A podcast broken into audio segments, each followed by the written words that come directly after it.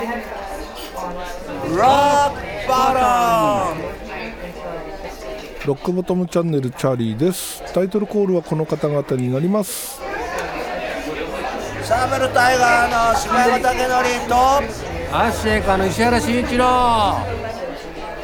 ついに終わりました。WWDC 新しい Mac が2機種も登場しました。MacBook Air それから MacBook Pro13 うん。Air 欲しいっすね。まあねあの Mac の話ねしてる人いっぱいいると思います。なので今日は全く違う話をします。まあこれもね新しく発表されたものなんですけど今回、えーご案内するのはですねオーディオインターフェースです。ついにラスボスが動いたって感じのねインターフェースになります。今回出るのはニーブ。ニーブね知らない人がほとんどだと思いますがニーブというメーカーがあります。そこからですねついにオーディオインターフェースが出たと。モデル名は 88M というものですね、えーこれねニーブの話を先にしといた方がいいですよね。多分多分ほとんどの人は知らない。多分99%知らないかもしれない。はい。ということでニーブというのはですね、大雑把に言うとミキシングコンソールレコーディングスタジオにあるミキシングコンソールを作っている超老舗超大手のメーカーになります。でこのニーブという会社はですね1961年にルパート・ニーブさんというね、方が立ち上げた会社になります。まあ、大げさに言うとルパート・ニーブさんプロオーディオの生みの親とも言える存在になります。でこのルパート・ニーブさんニーブの後にもいろんな会社を立ち上げてます。フォーカスライトそしてルパート・ニーブデザイン、まあ、こういったものがありますね。フォーカスライトは最近なんだろうこの民生機特にこのオーディオインターフェースのなんなんだろうね入門編的な機種から、えー取り揃えてるので名前を聞いたことがあるっていう方ね意外と多いんじゃないかと思います。このフォーカスライトこれもねもともとはミキシングコンソールを作ってたんですよ。でルパートニームデザインはね一番新しい会社で、えーなんだろうな DI とかいろんなものを出してるんですよね。コンソール出してないと思うんだけどそれにまつわるそれに関わるさまざまなものを出してるというような位置づけだと思います。で現在ねこのニーブっていう会社は AMS ニーブっていう名前に変わってます。これ結構前に変わったんだよね。AMS っていう会社と合併して AMS ニーブっていう風に変わったんですけど AMS といえばまあ、これまたね、えーあんまり知られてないメーカーなんじゃないかなと思うんですけどディレイとかリバーブがね昔有名でした。有名なディレイとしてはね DMX それから、えーリバーブは RMX16 これね本当どこのレコーディングスタジオにもあったと思います。めちゃくちゃ高価で あのなんだけどもうスタンダードに、えーどこに行っても置いてあったと。まあえー僕の言うレコーディングスタジオ、まあ、プロユースのスタジオね。プロの人がレコーディングをするためのスタジオにはこういう機材がねほぼあったと思います。ちなみに僕のいたスタジオにも両方ありました。RMX16 もあったし DMX もあったし。そしてミキシングコンソールはニーブが入っていたと。ニーブの96ちゃんというねクソでかいのが入ってました。なので、えーニーブにはなんとなく思い入れがあります。でそのニーブからついにオーディオインターフェースが出たっていう話題ですね。今回発表されたのはナム賞楽器の見本市みたいなとこなんですけどナム賞いつもはね冬やってるんですよ。1月にやるんですけど今年はそれがずれ込んで、えー6月開催されました。でこの2022年のナム賞でニーブがオーディオインターフェースを出したと。で2年前だったと思うんですけど同じくナム賞で SSL がね、えーオーディオインターフェースを出しました。SSL2 っていうモデルね。で SSL もニーブと並ぶぐらい有名でえーメジャーなあミキシングコンソールを作ってるメーカーだったんですけど SSL が出した時にきっと高いんだろうな SSL が出すんだもんなっていうね、え えーこの思いとは裏腹にですねものすごく安く出してきたんですよ。現在の売値で多分3万円前後だと思いますけど SSL2 っていうねもう初心者からも手が届くしかもその SSL っていう超大御所が作ったオーディオインターフェース。めちゃくちゃ期待して僕もゲットしました。確かにねあのコスパめちゃくちゃいいです。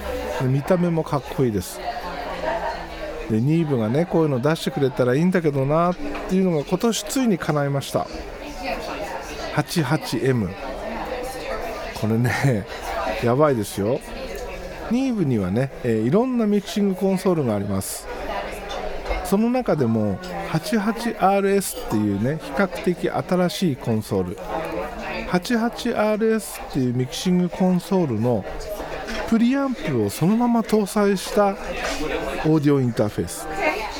プリアンプっていうのは入力マイクだったり楽器だったりラインだったりっていうこの入力の口がありますけどもそこには必ず原因っていうねレベルを調整するためのつまみがあります。ここはねアナログなんですよ。でそのそこの原因のプリアンプこれがね 88RS のプリアンプそのままを搭載してるというものなんですよ。これねちょっとね知る人ぞ知るっていうか分かる人にとってはめちゃくちゃやばい。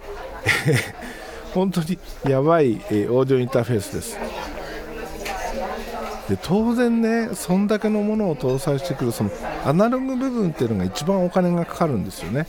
でそこにねこれだけのものを搭載してくるとなると当然お値段もかなりいくんだろうなというところなんですが現在日本国内でのその発売時期とか、えー価格っていうのはね、えー出ておりません。出てないんですが DTM ステーションの記事によるとですね20万円弱になる可能性があると。高いよねさすがに。さすがにこうちょっと買ってみよう試してみようっていう金額ではなくなってくるのでなかなか手出せないですけどしかも僕みたいにねポッドキャストでしか使わないのにこれはもう明らかに必要がない。でも試してみたいそのレベルだともうさすがに手を出せないんだけどちなみに入力2チャンネルです、えーマイクポート2つ。たった入力2チャンネルのオーディオインターフェースが20万です。いやこれやばいよね。ほんとやばいです。SSL のね SSL2 の値段のね約出た当時の金額で約10倍近く。開きがあるんだけど。さすがニーブだよね。うん。でねこのオーディオインターフェース、えオーディオインターフェースを使ったことがある人ならわかると思いますけども通常マイクやギターなんかを挿すインプットの口とね、えーそれから、えー背面にはそうだな、え外部スピーカーをつないだりヘッドホンをつないだりラインアウトがあったりで基本 PC とはあ USB でつなぐと、まあ、ものによってはね MIDI がついてたり、まあ、こういうものが一般的なんですけどなんとこの 88M 後ろの写真を見るとですね各チャンネルごとにセンドリターンがついてるんですよ。センドリターンって何？っていうところなんですけど、えーこれギターアンプなんかにもねよくついてます。センドリターン。これはどういうものかというと普通掛け取りをする。例えばこうやってポッドキャストの収録をしててコンプレッサーをかけたいゲートをかけたい、ねえーそういう場合 DAW の方でそういったエフェクターを挿して録音します。つまりプラグインを挿して録音することしかできないです。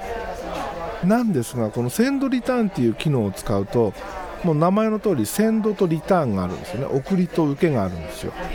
ということは PC に送る前の段階でこの 88M に入ってきたアナログ信号に対してセンドリターンをするのでそこに対して本物の機材エフェクターをかますことができると。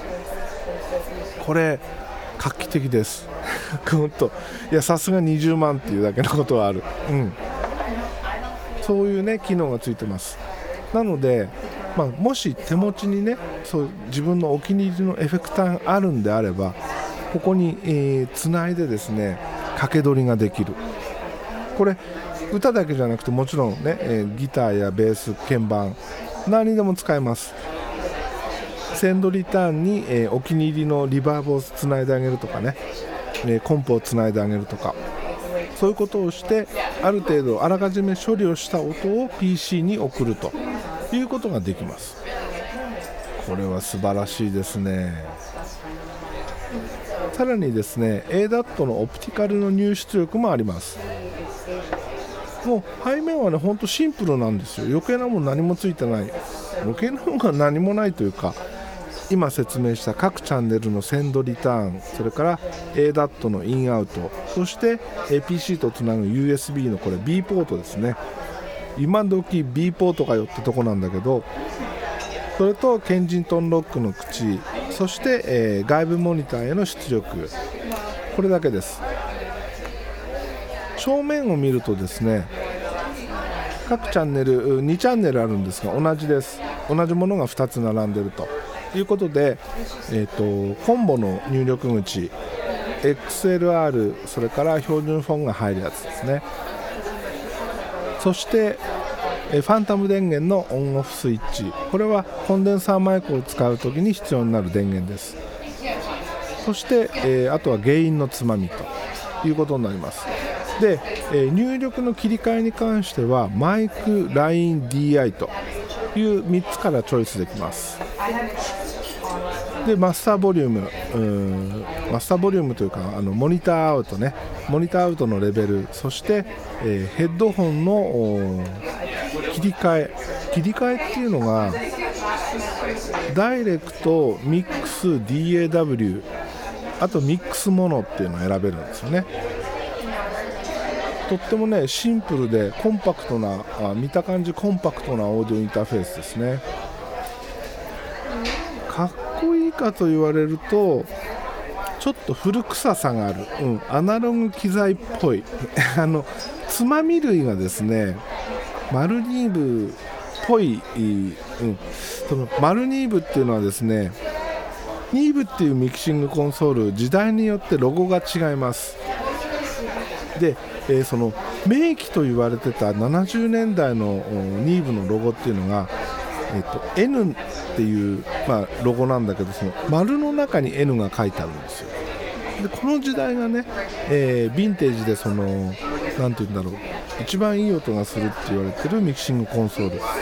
でそのマルニーブの時代のつまみなんですよね見た目。ちょっとね写真なので実際マルニーブと同じかって言われると分かんないです。僕のいたスタジオにはマルニーブがね3択あったんですよ全部で。だからねマルニーブ本物触ったことがあります。なので、えー、つまみ現物を見るとあ同じだ違うっていうのは分かるんだけど 写真だけだとね何とも言えない。ただマルニーブの雰囲気を醸し出してる。なので、えー、アナログっぽさが前面に出てるっていう感じの見た目になってますね。決して今っぽくはない。今っぽくはないんだけどそれがニーブだなっていう感じがする。はい。DTM ステーションの記事にはサイズも出てますね、えー、サイズは高さが 76mm 幅が 182mm 奥行き 203mm 重量 1.675kg ということになってますね。ちょっと重いかな。でもこういう機材って軽きゃいいってもんじゃなくてある程度重さがないと操作しにくいとかね、えー、ケーブル抜き差しがあの本体が動いちゃうとやりにくいとかあるのでこの重量感はねまあまあ全然いいんじゃないですか。はい。そして、えー、まあ、性能スペックですね。あこれ10イン10アウトもできるの？24ビット 192kHz に対応。接続は USB3.0 と。でバスパワーで動くということですね。その入力のね、えー切り替えさっき言ってたうん各チャンネルマイク、LINE、DI って3つあるっていう話しましたけどこの入力の切り替えどうやるのかな？切り替えスイッチないなと思ってたんですけどどうやらね原因のノブをプッシュすることで切り替えができるみたいですね。余計なスイッチをつけないっていうかね。はい。で搭載される ADDA のチップですね、えーこれには ESS のリファレンスグレードの24ビット 192kHz のチップが採用と。具体的な型番なんかはまだ公表されていないようです。10イン10アウトってこれどうやって10イン10アウトするんだろう。どう見ても2イン2アウトなんですよね見た目。見た目2イン2アウトなんだけどどうやって？えっとソフトウェア上で何かやるのかな。一応この製品えドライバーとかは不要であると。プラグプレイで使えて、えー Mac の Core オーディオそれから Windows の Azure に対応しているってことですね。もうパッてつないですぐ使えると。そして NIV88RS の音が手に入る。これはやばいですね。でね NIV88RS このロックボトムチャンネルを聞いてくださってる皆さんなんだ聞いたことあるぞって名前だと思います。それはですね僕が今使ってるプラグインです。NIV88RS っていうチャンネルストリッププラグインを使っております。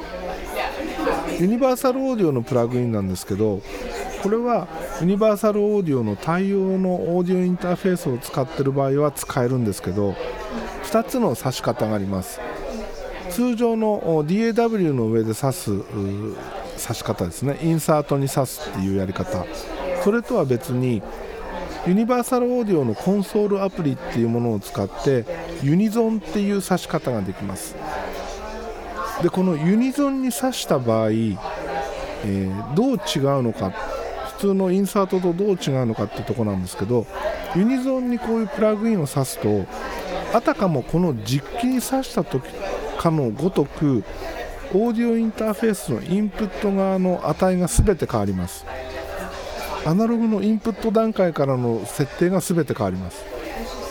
ということはですよこの 88M これで録音してるのとどのぐらい違うのかというのが気になるとこなんですよね。できれば比較したい。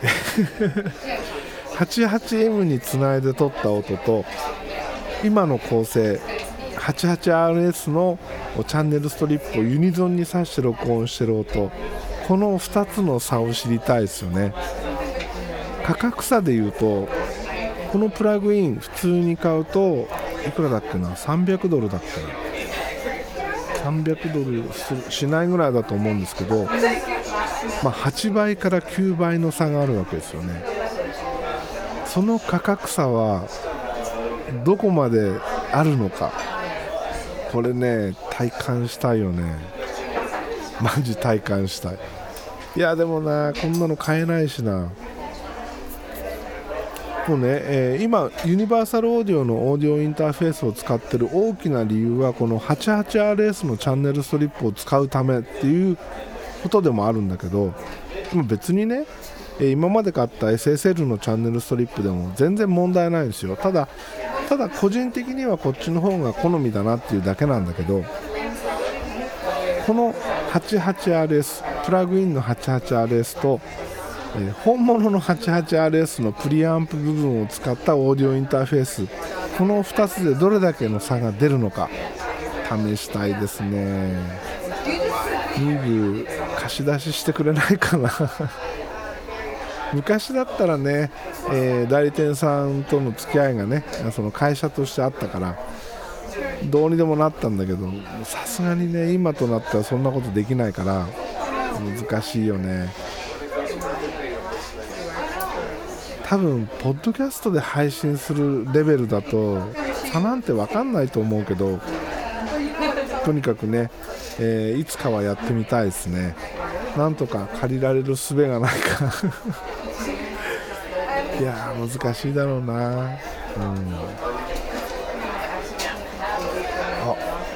ああ記事の中に書いてありましたね。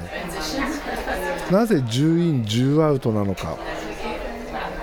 見た目どう見てもこの外見をハードウェアを見る限り2イン2アウトでしかないんですよ。だけどなぜ10イン10アウトっていう仕様なのか。それが書いてあります、えーさっきも背面に、あるよって言った。ADAT ADAT の入出力が 44.1kHz もしくは 48kHz の使用時であれば8イン8アウトとして機能するってことですね。ADAT 接続の機器から8イン8アウトを使えるので、えーオーディオインターフェースに物理的についている2イン2アウトと合わせて10イン10アウトっていう構成になってるようです。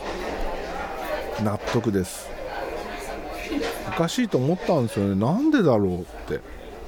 なんかねコンソールソフト的なものがあってそれを使うことで、えー疑似的に10イン10アウトっていうことをやってるのかなって思ったんだけどそうではなく ADAT のオプティカル入出力を使って10イン10アウトトータル10イン10アウトという構成になるようですね。